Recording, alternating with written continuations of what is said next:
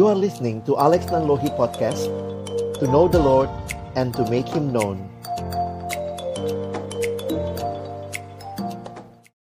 Shalom, selamat pagi Bapak Ibu Guru, dan saya panggil teman-teman aja ya. Hmm. Saya bukan guru, jadi saya lebih banyak interaksi dengan anak remaja, boleh panggil kakak, boleh panggil, kalau kalian orang Batak panggil abang, boleh panggil koko, ya, asal jangan panggil om ya. Oke, okay. Nah hari ini sama-sama kita akan belajar kebenaran firman Tuhan. Kita buat deal dulu sebentar ya. Waktu saya tidak lama, waktu kalian dengar juga nggak bakal lama. Karena itu kita dealnya begini, kalau kalian bicara saya yang diem. Kalau saya bicara, teman-teman yang gantian diem ya. Nanti Kak Alex kasih waktu buat kita tanya jawab. Sedikit perkenalan, saya... Uh, Alex Nanlohi, saya pendeta, dan saat ini saya melayani bersama dengan pelayanan siswa dan mahasiswa Kristen di Jakarta. Saya banyak keliling ke sekolah-sekolah dan kampus-kampus. Ya, saya sendiri alumni dari S M A Negeri satu Makassar. Wah, jauh ya. Saya dulu studi di sana, saya dapat kesempatan kuliah di Universitas Indonesia, Fakultas Ilmu Sosial dan Ilmu Politik, jurusan Ilmu Komunikasi. Selesai kuliah, saya sempat bekerja, saya mengajar di kampus, sempat menjadi asisten dosen. Lalu kemudian saya merasakan Tuhan memanggil saya menjadi hamba Tuhan secara penuh waktu. Jadi sejak tahun sembilan puluh delapan, ini tahun yang kedua puluh dua dalam pelayanan saya, saya melayani Tuhan di pelayanan kaum intelektual. Saya dapat kesempatan studi lanjut teologi. Saya studi dalam teologi misi. Saya studi selama satu setengah tahun di Inggris untuk studi ini, dan kemudian saya kembali dan melayani di Indonesia. Saya bersyukur ketemu orang muda. Jadi lupus teman-teman ya. Lupus apa itu? Lupa usia. Kadang-kadang begitu ya. Jadi ini kesempatan yang indah, boleh bertemu dengan teman-teman sekalian. Saya mengajak kita berdoa sebelum kita sama-sama melanjutkan sesi ini. Mari kita berdoa. Bapa di dalam surga, kami bersyukur untuk cinta kasih dan anugerah-Mu dalam hidup kami. Kami kembali bersyukur melihat cara Tuhan mengasihi kami yang begitu indah. Pagi hari ini kami bersama-sama akan belajar kebenaran firman-Mu. Kami mohon ya Tuhan, waktu kami membuka firman-Mu, bukalah juga hati kami. Jadikanlah hati kami seperti tanah yang baik, supaya ketika benih firman Tuhan ditaburkan boleh sungguh-sungguh berakar, bertumbuh, dan juga berbuah nyata di dalam kehidupan kami. Berkati baik hamba-Mu yang menyampaikan dan setiap kami yang mendengar, juga interaksi di antara kami. Tuhan tolonglah kami semua, agar kami bukan hanya menjadi pendengar-pendengar firman yang setia, tapi mampukan kami dengan kuasa dari Roh-Mu yang kudus. Kami dimampukan menjadi pelaku-pelaku firman-Mu di dalam kehidupan kami, di dalam masa muda kami. Bersabdalah ya Tuhan, kami umat-Mu sedia mendengarnya. Di dalam satu nama yang kudus, nama yang berkuasa, nama Tuhan kami Yesus Kristus, kami menyerahkan pemberitaan firman-Mu. Amin. Teman-teman yang dikasihi Tuhan, masa remaja cuma terjadi satu kali dalam kehidupan.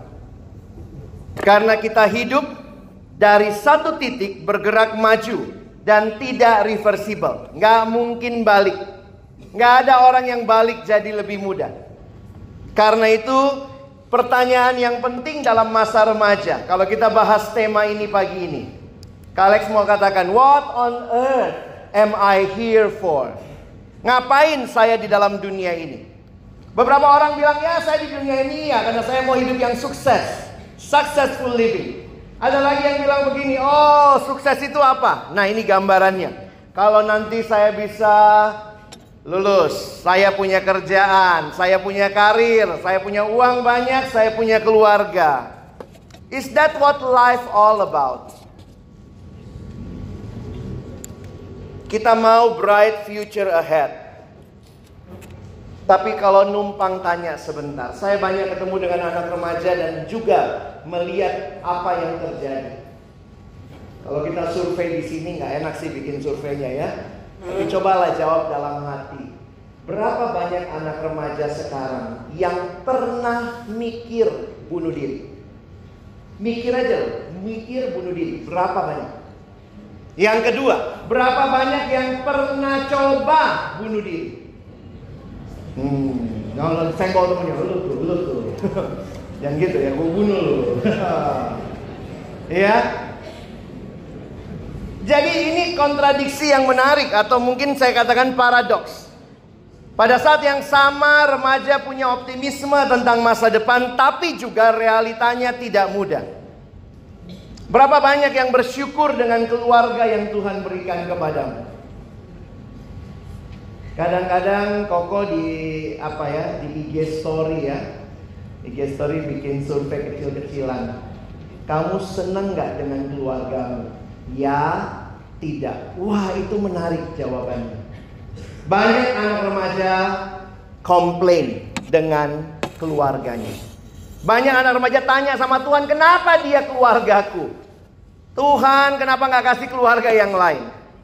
Tapi saya ingin katakan satu pertanyaan yang sebenarnya sangat mendasar dalam kita mengerti topik ini.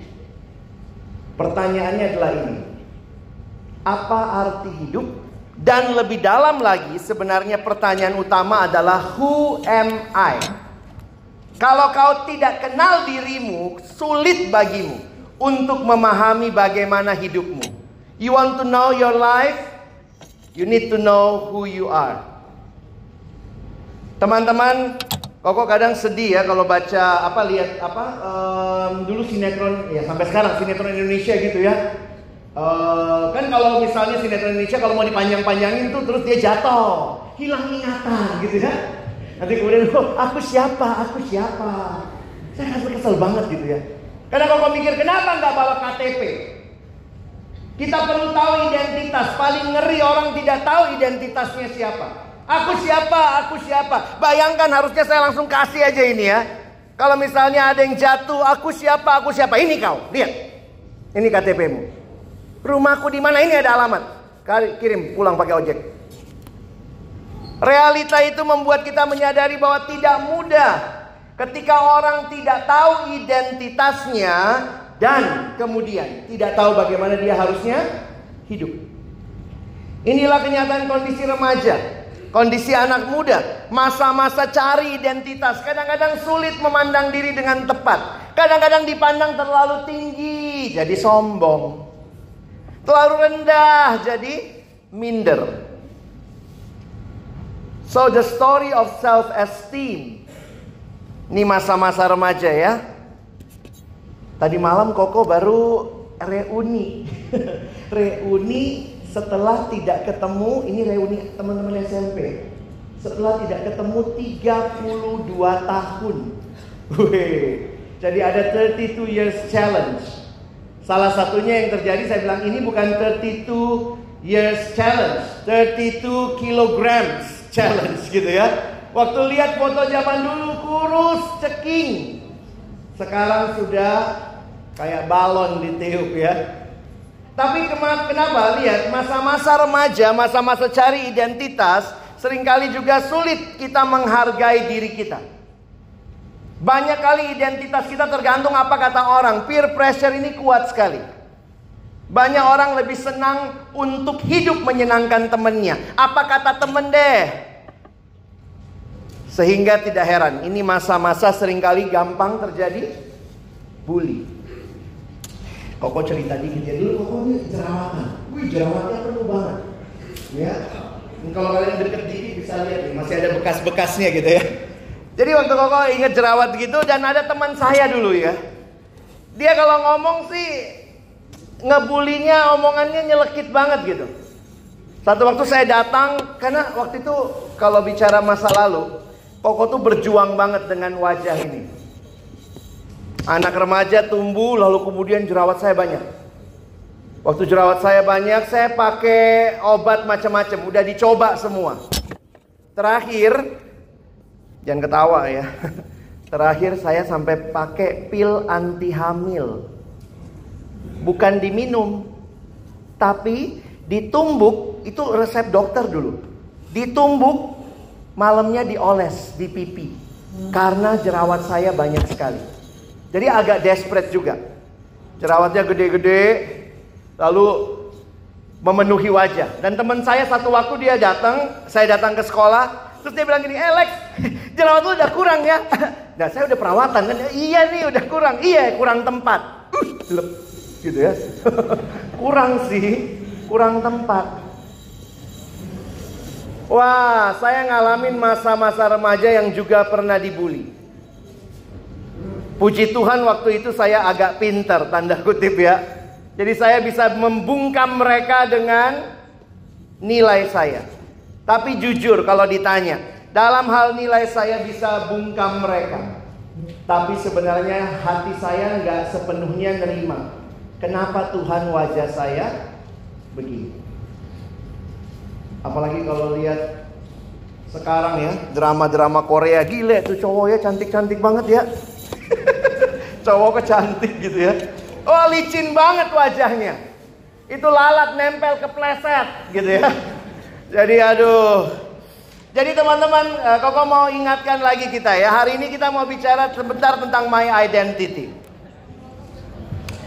Kalian ada di generasi yang sedang mengalami krisis identitas. Kenapa mengalami krisis identitas? Karena memang ini masa-masa lagi cari identitas. Dan perhatikan, lihat baik-baik. Krisis identitas menyebabkan apa? Many problems. Semua masalah yang bisa kalian lihat di depan. Kalau kita cari akar terdalamnya, benar sih itu masalah dosa. Kristen paling gampang jawab segala sesuatu kan. Kenapa terjadi? Dosa. Itu betul. Alkitab mengatakan itu. Tapi dalam bidang apakah dampaknya ini? Saya pikir satu, salah satunya adalah identitas. Kita tidak tahu identitas kita. Saya ketemu seorang siswa yang cari perhatiannya luar biasa.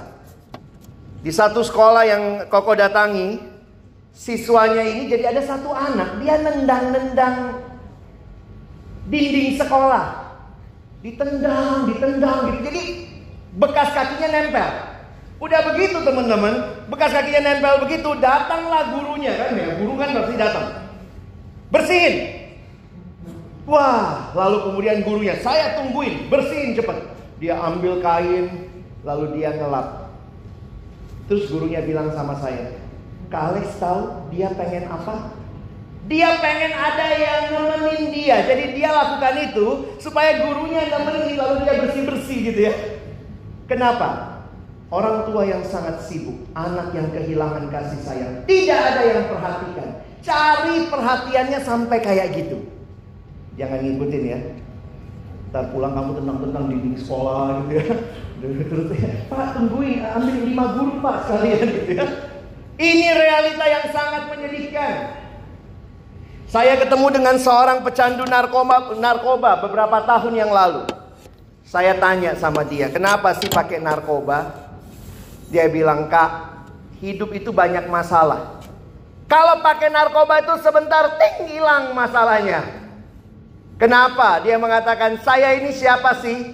Papa nggak peduli, mama nggak peduli, ya sudah. Gua nggak diharapin."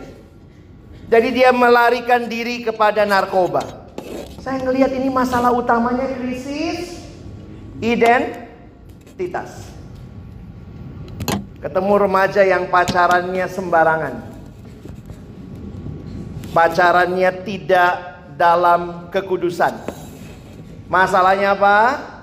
Identitas. Teman-teman, saya ingin hari ini membahas, waktu kita mau bicara kita berharga.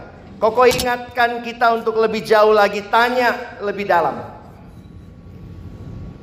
Kita lihat sebentar ya. Ini satu pertanyaan sebenarnya, tapi saya ingin elaborasi dalam tiga hal. Perhatikan pertanyaan ini. Sebenarnya orang yang survive dalam hidup, kalau dia bisa jawab pertanyaan ini. Pertanyaan ini bisa dielaborasi dalam tiga bagian.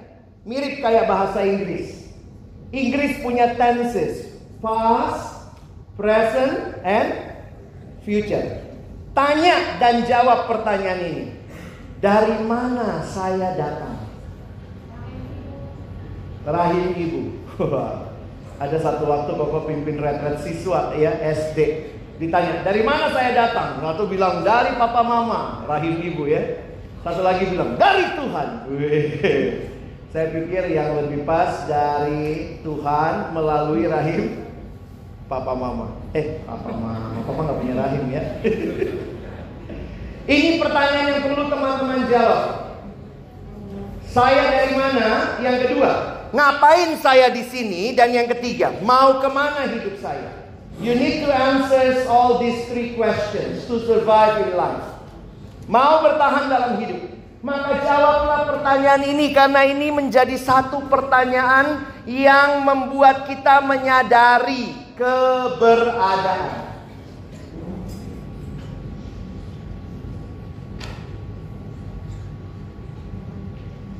Kita jadi sadar keberadaan kita.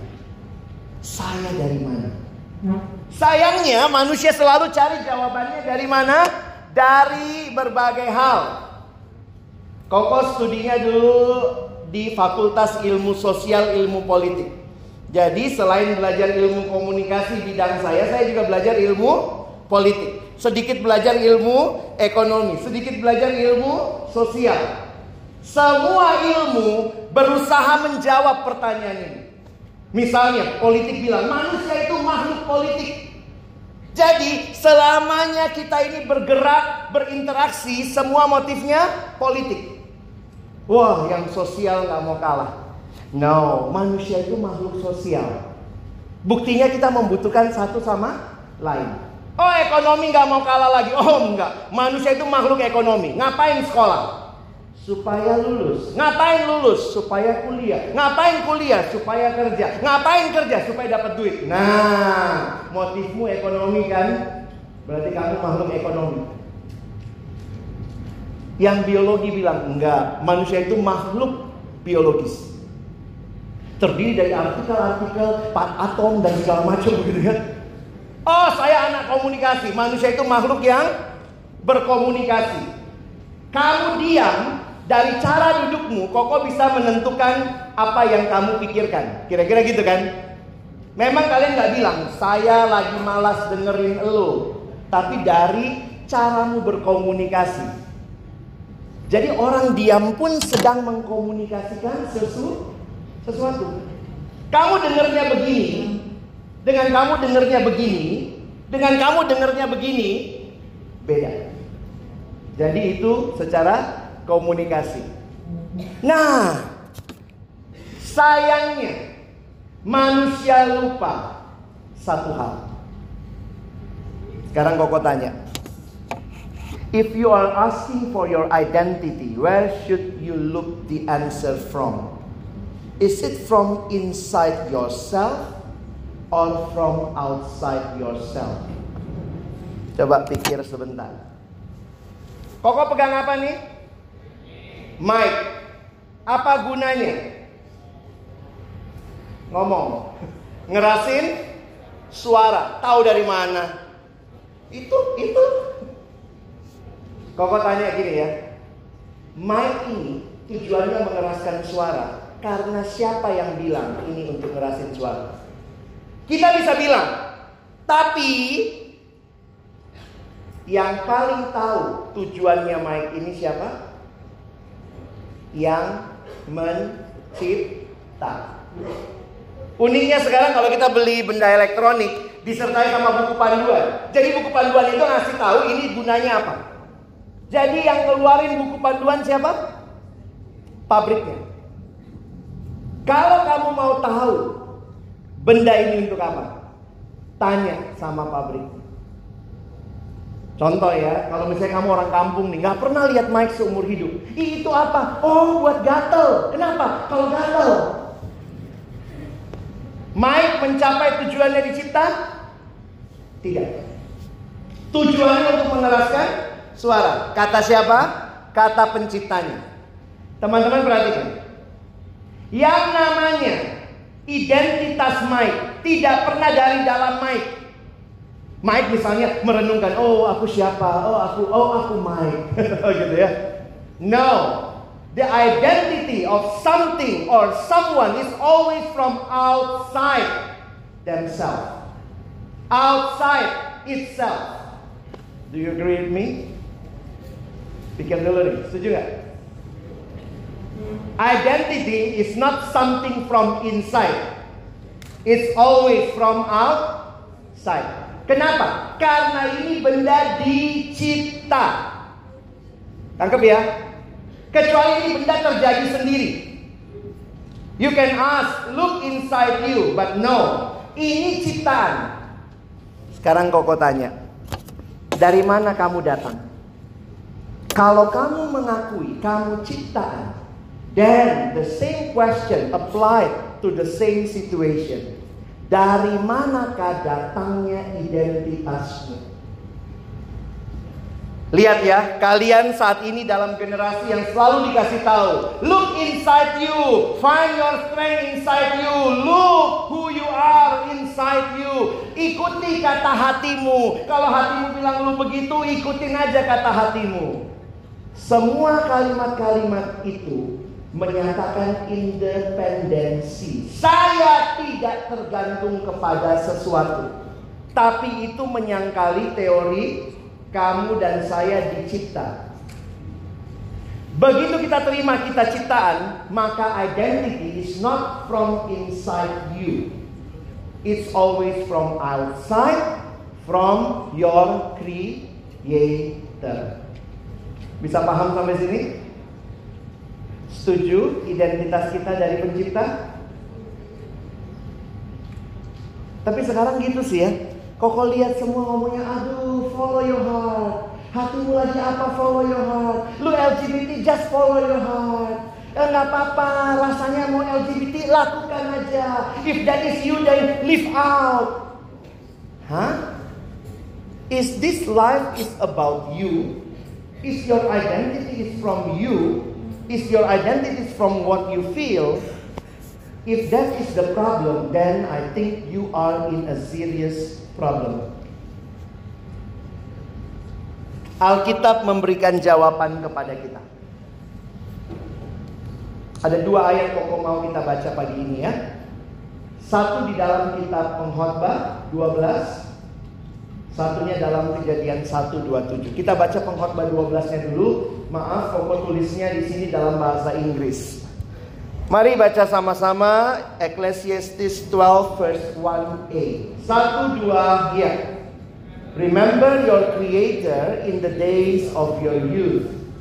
Ingat penciptamu pada masa mudamu. Kenapa ya ingat pencipta waktu masa muda? Karena kayaknya kalau masa tua udah otomatis inget ya. Kalau udah bau-bau tanah gitu ya, dan kongkong, mama, aduh ya Tuhan gitu ya. Banyak orang muda lupa Tuhan. Karena itu di dalam kitab Pengkhotbah diingatkan, remember your creator. Remember your creator in the days of your youth. Ingat penciptamu dalam masa mudamu. Ada orang berusaha menjawab pertanyaan tadi. Saya dari mana? Ngapain saya di sini? Mau kemana hidup saya? Dia jawabnya dari apa? Dari zodiak. Goblok juga ya. Satu waktu Koko ketemu satu anak lah ya, Koko nggak usah bilang di mana. Tapi itu menarik juga. Dia tanya sama Koko gini, Kok, Koko bintangnya apa? Hah? Bintang? Saya juga bingung awal, oh, oh maksudnya itu uh, zodiak gitu ya. Oh saya, ya, saya bilang ya saya Capricornus gitu ya. Tiba-tiba dia nggak belum ngomong apa-apa. Iya ya, kok kita ciong ya? Hah? Lu kok langsung ngomong gitu? Kok bisa? Ternyata dia percaya zodiak. Ada orang yang melihat minggu ini gue nggak boleh begitu, nggak boleh. Gue kemarin baca ramalannya nggak boleh begitu. Minggu ini gue pakai bajunya kuning. Kenapa? Kata ramalan warna favorit minggu ini kuning. Minggu ini asmara gue luntur. Gila juga ya. Manusia yang diciptakan Allah cari makna hidupnya, cari arah hidupnya dari zodiak. No way. Kalau betul dia penciptamu, find your life in him. Rajin nggak baca buku manualnya? Manualnya tebal banget ya. Kalau beli benda elektronik aja ada buku manualnya. You want to live a good life? Read your manual. Firmanmu, kata pemazmur, pelita bagi kakiku, terang bagi jalanku. Jadi lihat ya, dikasih tahu, ingat pencipta pada masa muda. Your life selalu connect dengan your creator. Oke, okay? Yang kedua, Kejadian satu ayat dua puluh tujuh. Kita baca bahasa Indonesianya dulu ya. Yuk, sama-sama. Satu, dua, iya. Maka Allah menciptakan manusia itu menurut gambar Allah diciptakannya dia, laki-laki dan perempuan diciptakannya mereka. Perhatikan dalam bahasa Inggris, kata gambar dan rupa atau menurut gambar Allah, dia pakai satu kata saja atau dua kata ya. So God created man in his own image, in the image of God. Manusia itu gambarnya Allah. Teman-teman, Koko mau sedikit menjelaskan lebih jauh apa artinya gambar Allah. Karena disitulah letak pemahaman tema kita pagi ini.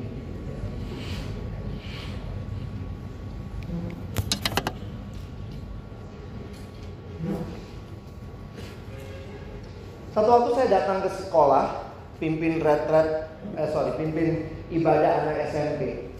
Terus Koko tanya, di sekolah biasanya selain burung Garuda ada siapa berdua depan kelas? Presiden sama wakil presiden. Lalu Koko tanya, mana presiden kita? Langsung mau nanya, itu, itu.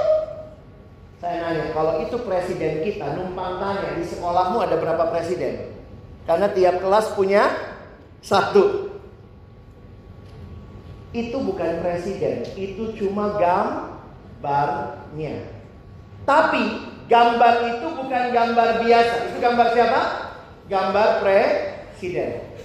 If the Bible say that you are atau we are image of God, apakah kita God?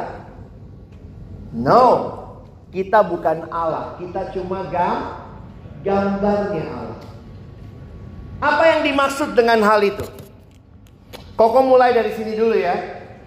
Kalau manusia ciptaan Allah, ada hal yang menarik. Contoh, kalau Koko cipta benda ini, ini pointer ya. Kalau Koko cipta benda ini, begitu benda ini dicipta, punya siapa? Punya yang mencipta. Mungkin kau bilang, kalau kan bisa dijual, tahan lu otak dagangmu, ya. Intinya begitu sebuah benda dicipta, itu milik penciptanya. Sehingga di dalam konsep penciptaan ada konsep kepemilikan. Kalau kita dicipta oleh Allah, maka berarti kita itu milik Allah. Kita itu hambanya Allah. Nah, coba lihat sebentar. What makes you special? Kenapa kita bisa bilang kita ini berharga? Mana dasarnya? Beberapa orang yang saya temui minggu lalu, Koko baru pulang satu retret minggu lalu, saya ketemu satu anak yang langsung bilang begini, saya tidak tahu apa maksud Tuhan dalam hidup saya. Saya nampaknya tidak berharga. Saya tanya kenapa, dia cerita. Mamaku kak, mamaku sudah menikah ini empat kali. Keluargaku berantakan. So, saya tanya, what is your conclusion? Konklusinya dia apa? Hidup gua gak berharga. Ada orang-orang yang karena lihat kondisi keluarganya langsung nyimpulkan hidupnya tidak berharga.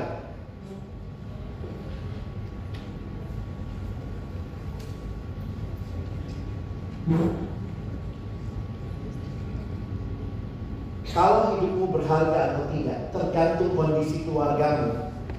Can I ask you this question? Ada nggak yang punya keluarga yang sempurna?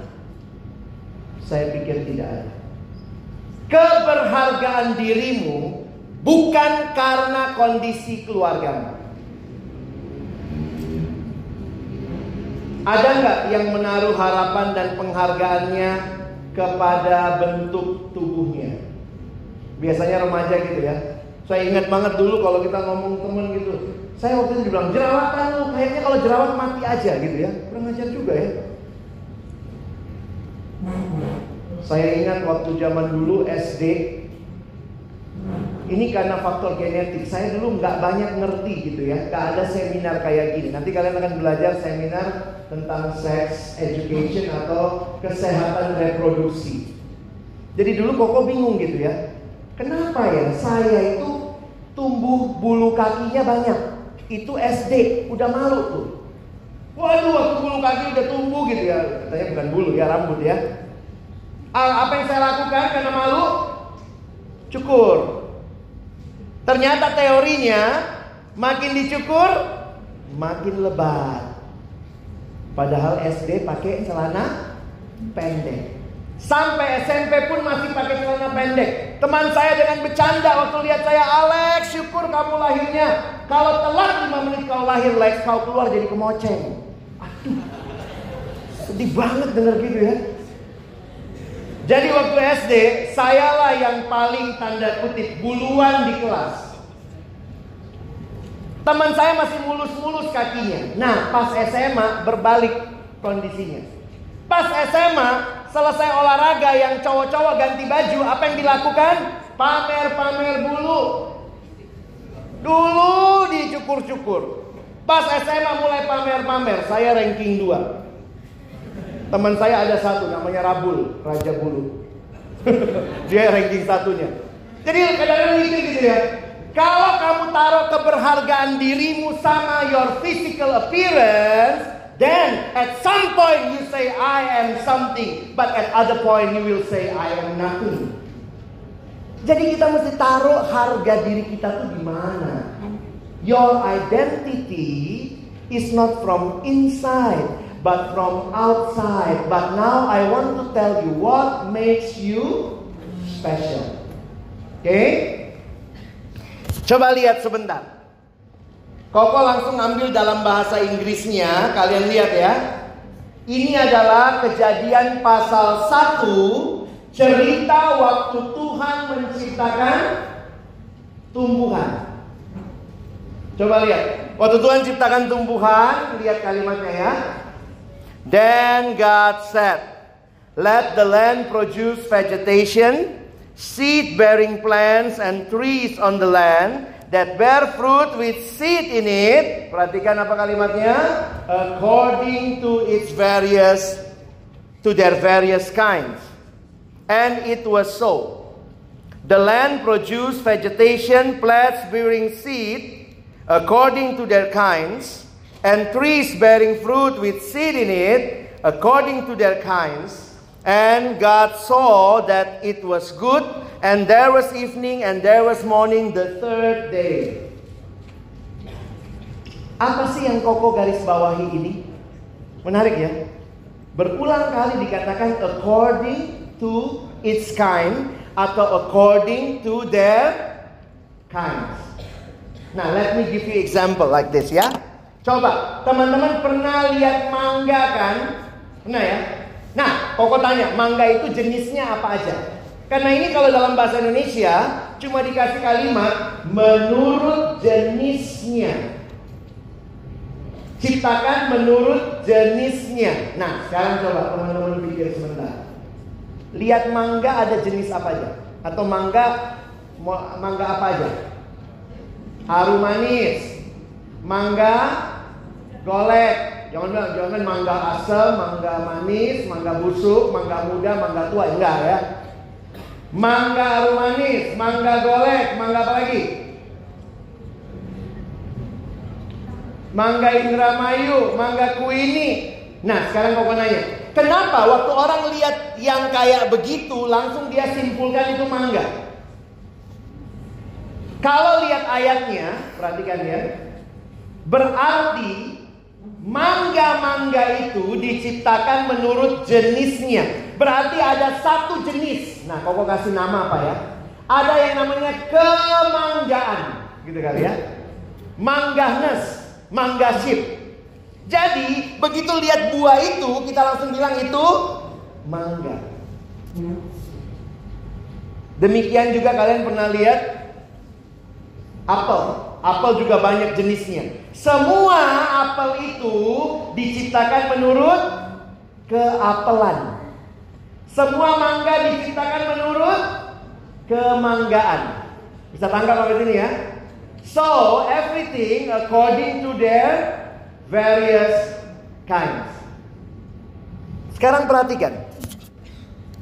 Selanjutnya waktu penciptaan animal.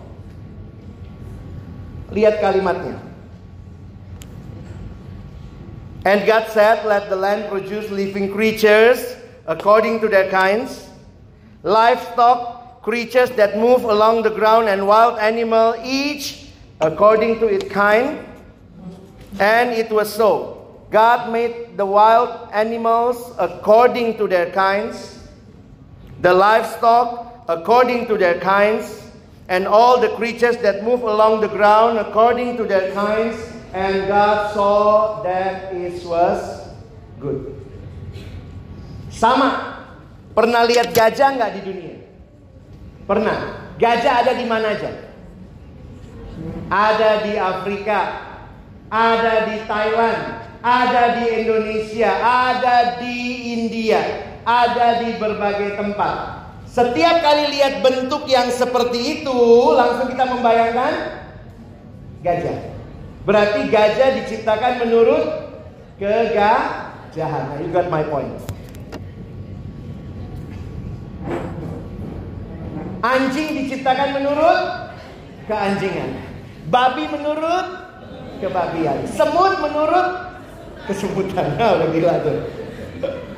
Nah, jadi tiap kali lihat begini ya. Sekarang perhatikan poin kokoh ya. Tapi begitu diciptakan manusia, kalian ingat ayatnya ini sampai ayat dua puluh lima, dua puluh enam, dua puluh tujuh. Begitu manusia dicipta, pertanyaannya, apakah manusia diciptakan mewakili kemanusiaan? No. Satu-satunya makhluk yang eksistensinya langsung berkait dengan penciptanya adalah manusia. God created man according to God's image. Kenapa kita lebih berharga dari semua jenis makhluk hidup? Pelajari Kejadian satu. You find the answer. Engkau dan saya tidak diciptakan untuk mewakili kemanusiaan. Kita diciptakan untuk mewakili Allah. Harusnya waktu orang lihat hidup kita, orang lihat siapa? Allah. Ada gak temanmu di sekolah, ih kau Allah banget ya? Ada gak yang gitu? Ah ini lu pasti anaknya Yesus ya, kelihatan banget hidupmu. Manusia adalah ciptaan Allah. Identitasnya dari luar dirinya, not from inside, but from outside. And that outside is not from other creation. It's from our Creator. Kalau orang tanya sama kamu, apa dasarmu bicara kau berharga?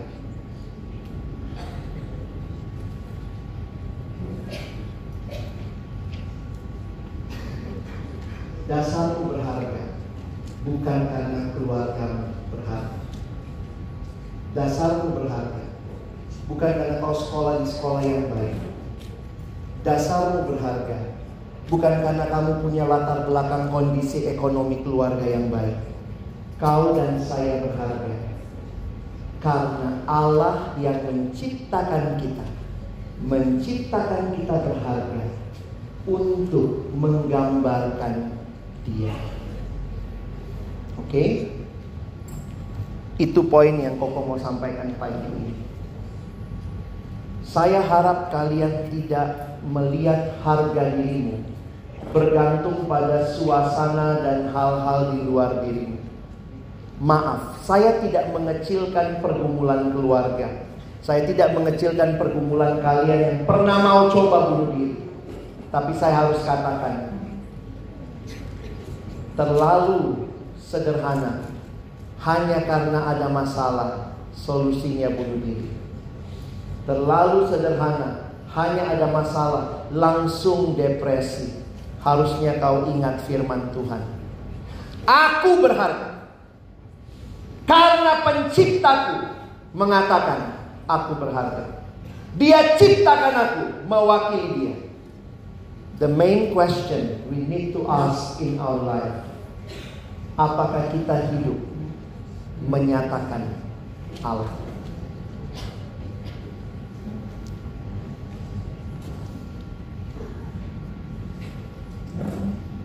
Bagian terakhir, Koko mau masuk ke sini.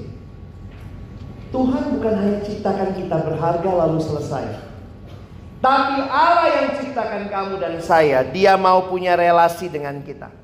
Wow, this is something very, very different. Perhatikan kalimat ini. Saya kutip dari seorang bernama Nicky Gumbel. Mari teman-teman baca sebentar ya. Bisa baca sebentar sama-sama? Yuk, satu, dua, iya. Pria dan wanita diciptakan untuk hidup dalam hubungan dengan Allah. Tanpa hubungan tersebut akan selalu ada rasa lapar, sebuah kekosongan, dan sebuah perasaan yang hilang. Inilah hidup kita. Tuhan ciptakan untuk berelasi dengan Dia. Nicky Gumbel melanjutkan kalimat ini. Tanpa atau tidak ada satupun hubungan manusia yang dapat memuaskan. Dan tidak ada satupun hubungan manusia yang bisa bertahan selama-lamanya. Setelah melihat survei,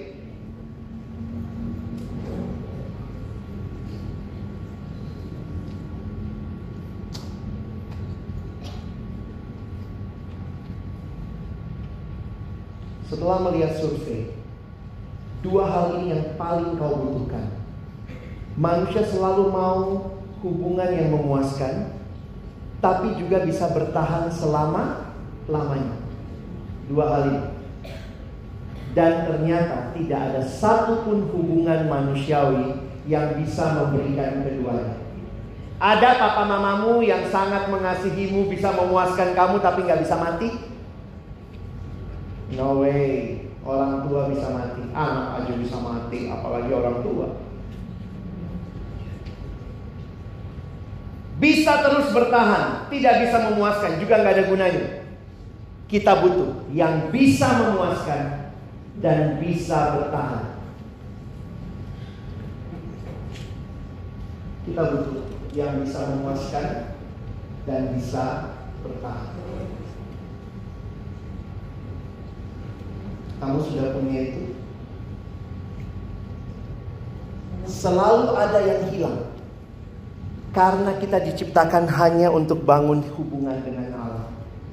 Kita baca kalimat ini sama-sama ya. Satu, dua, ya. Sekali kita memiliki hubungan dengan Allah, maka tujuan dan arti kehidupan akan menjadi semakin jelas. You got my point now? Hanya kalau kau sadar kau berharga, dan yang bilang kau berharga itu penciptamu, barulah hidupmu akan bisa serius menghargai apa yang Tuhan berikan. Kalau kita tiap pagi bangun bersyukur, Tuhan terima kasih aku masih ada hari ini. This is another chance for me. This is another day for me to live out my life so people will know Jesus lives in me. I am the image of God. Saya image bearer. Saya kemana-mana akan mewakili engkau, menyatakan engkau. Our satisfaction is not from our, is not from creation, but from Creator. Ya, Tokoh harap ini kalian pegang ya. Saya tidak tahu kapan kalian terakhir dengar firman dan serius memegang janji Tuhan. Tapi mari pagi ini, tidak semua kita punya perhatian yang sama, tapi biarlah kita pulang dengan keyakinan Tuhan menyatakan aku berharga. Kenapa kita mesti serius sama sex education? Kenapa kita mesti serius dengan kesehatan reproduksi? Kenapa kita harus serius kalau kita sudah mulai pacaran? Kenapa kita harus serius kalau kita punya keinginan untuk membangun keluarga ke depan? Kenapa kita harus serius jaga kekudusan hidup? Kenapa kita harus serius? Karena kita berharga. Jangan sepelekan diri. Never underestimate your own self. Kamu berharga. Tuhan, saya nggak mau. Saya tidak mau hidup main-main. Life is only once. YOLO, you only live once. Tapi kita harus bertanggung jawab. Oh, kalau kamu nggak ketemu keberhargaan dirimu, naka pacaran ya udahlah, digrepe-grepe silakan, gue juga suka kok, nyaman. Oh, bisa begitu. Ah, udahlah pacaran apa aja, santai aja, no problem. Ya, kissing-kissing dikit ngapain sih, nggak apa-apa kok gitu ya. Many people yang tidak serius dengan gambar dirinya akan tidak serius menjalani hidupnya. Koko tutup dengan respon kita ya. What should be your response? Dua hal saja. Ingat ya, your identity and purpose come from God.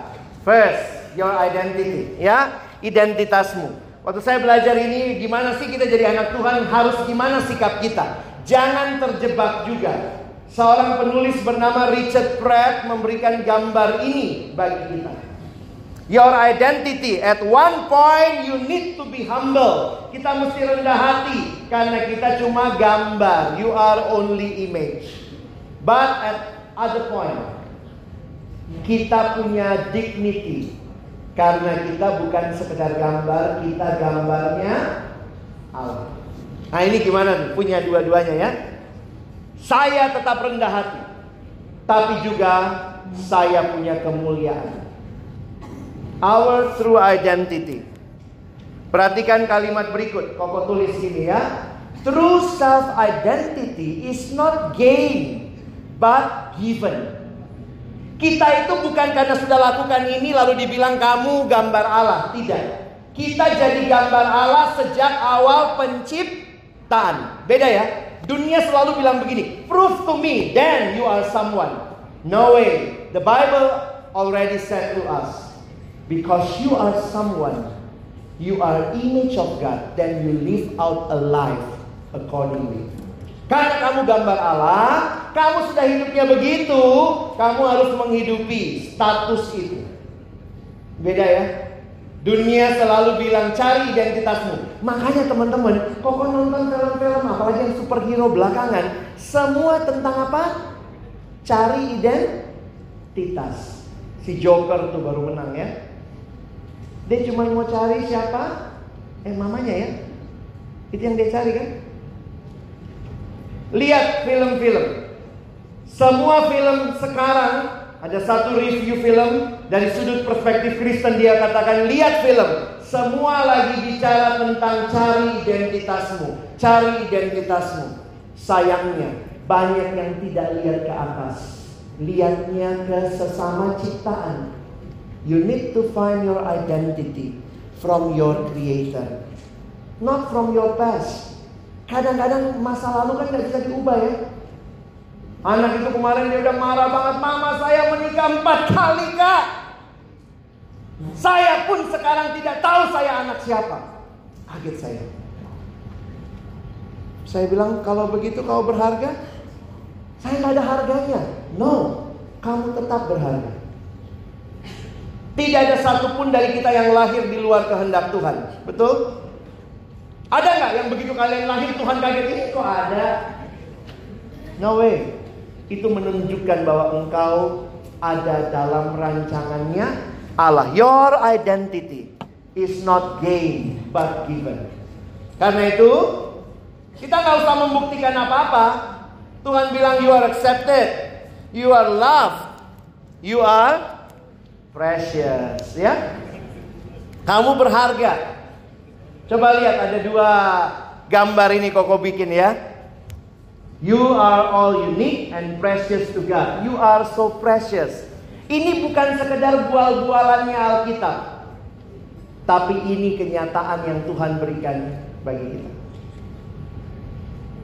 Satu waktu ada anak yang datang lagi tanya sama Koko gini, Kak Alex, dia datang ya, agak sedih, boleh gak ngobrol Kak? Boleh.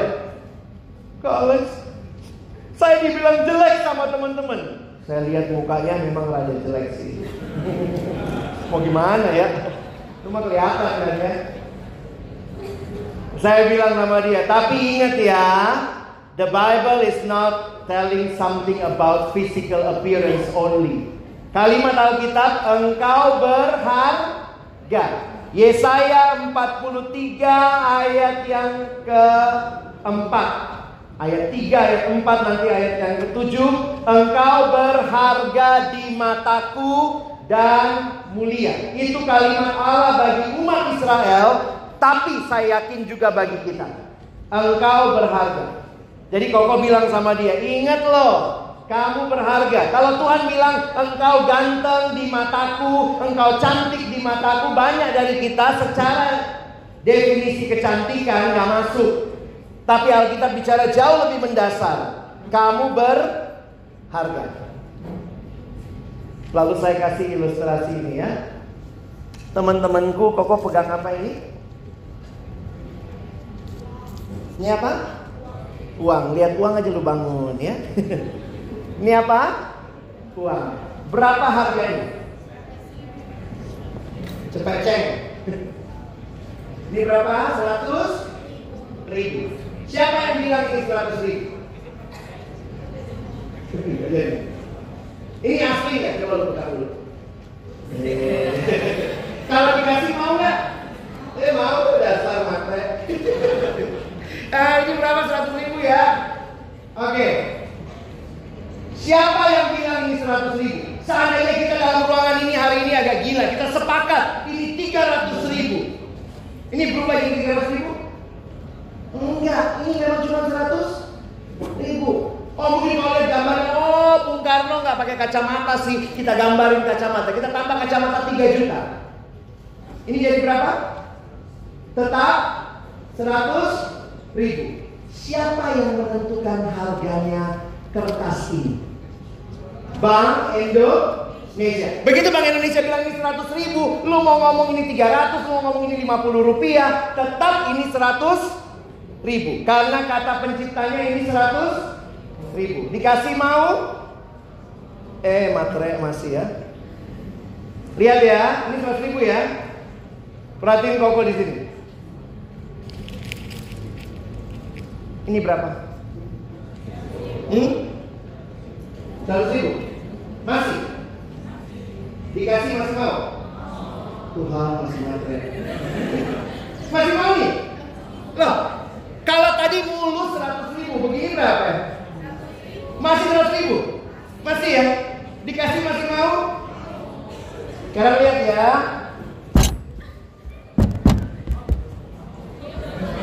Ini berapa? Hah? Eh udah koyak, udah diinjek loh. Berapa?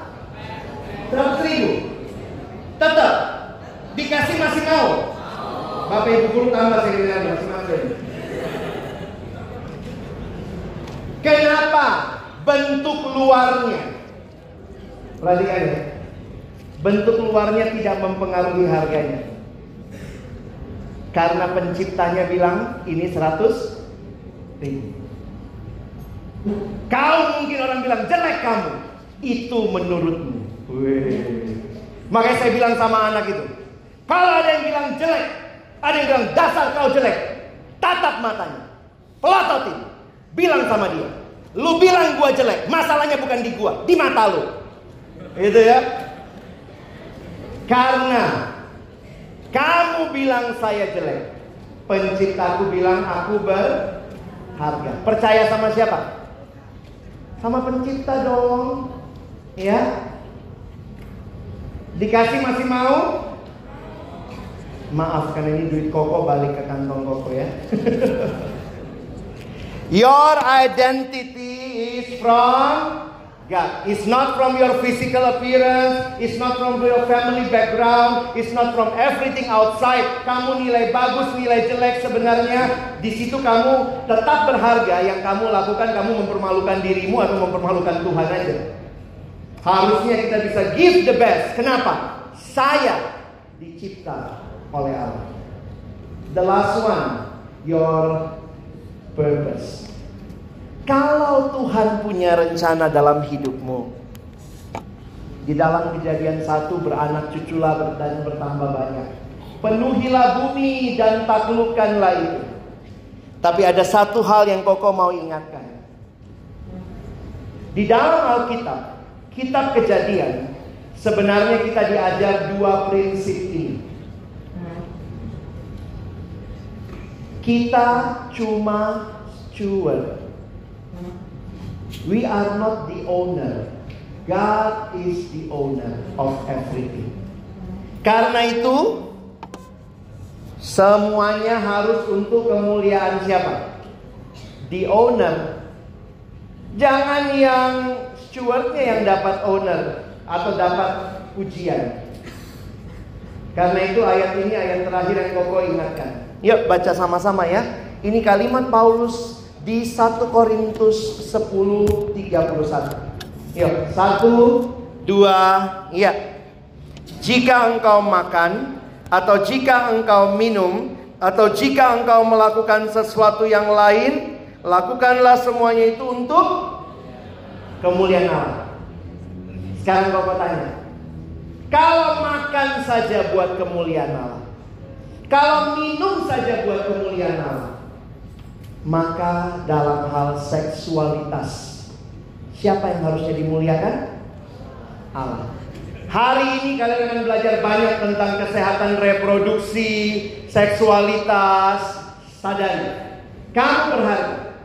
Dan karena kamu berharga, kamu harus hidup bagi kemuliaan Allah. Karena kamu hidup bagi kemuliaan Allah, maka seksmu pun harus memuliakan Allah. Orang yang tidak jaga seksualitasnya dengan baik, bukan hanya tidak tidak bertanggung jawab, tapi saya melihat kaitannya dengan Allah. Waktu kamu amburadul dalam berpacaran, kamu amburadul dalam hal seksualitas, kamu sedang tidak memuliakan Allah. Everything is for God's glory. Learn to see everything from God's perspective. Koko selesai di sini. Kalau ada teman-teman yang mungkin mau ngobrol, mau tanya, silakan. Tapi kalau tidak sempat hari ini, ini nomor Koko, ada I G juga di situ, bisa ikut I G. Koko punya podcast juga di Spotify untuk menolong juga banyak anak remaja bisa kenal Tuhan, bisa sungguh-sungguh di dalam Tuhan. Koko mau berdoa buat teman-teman sekalian ya. Yuk mari kita berdoa.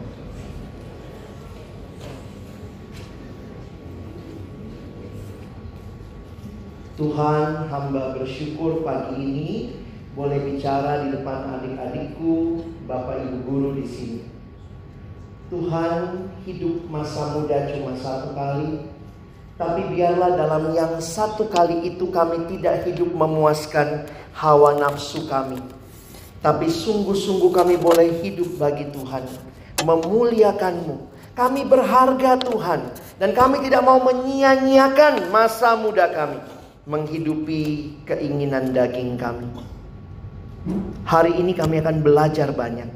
Hamba sungguh berdoa bagi adik-adikku, Tuhan, biarlah setiap hal yang dipaparkan menolong setiap adik-adikku di tempat ini makin mengerti keberadaan dirinya, makin hidup seturut dengan kehendak Allah.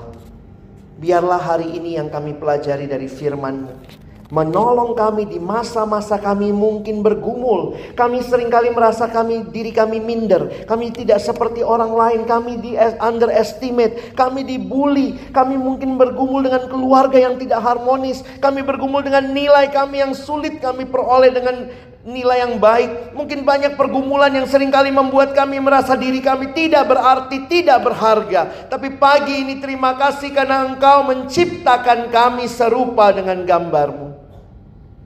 Itu berarti kami hidup di dalam keberhargaan.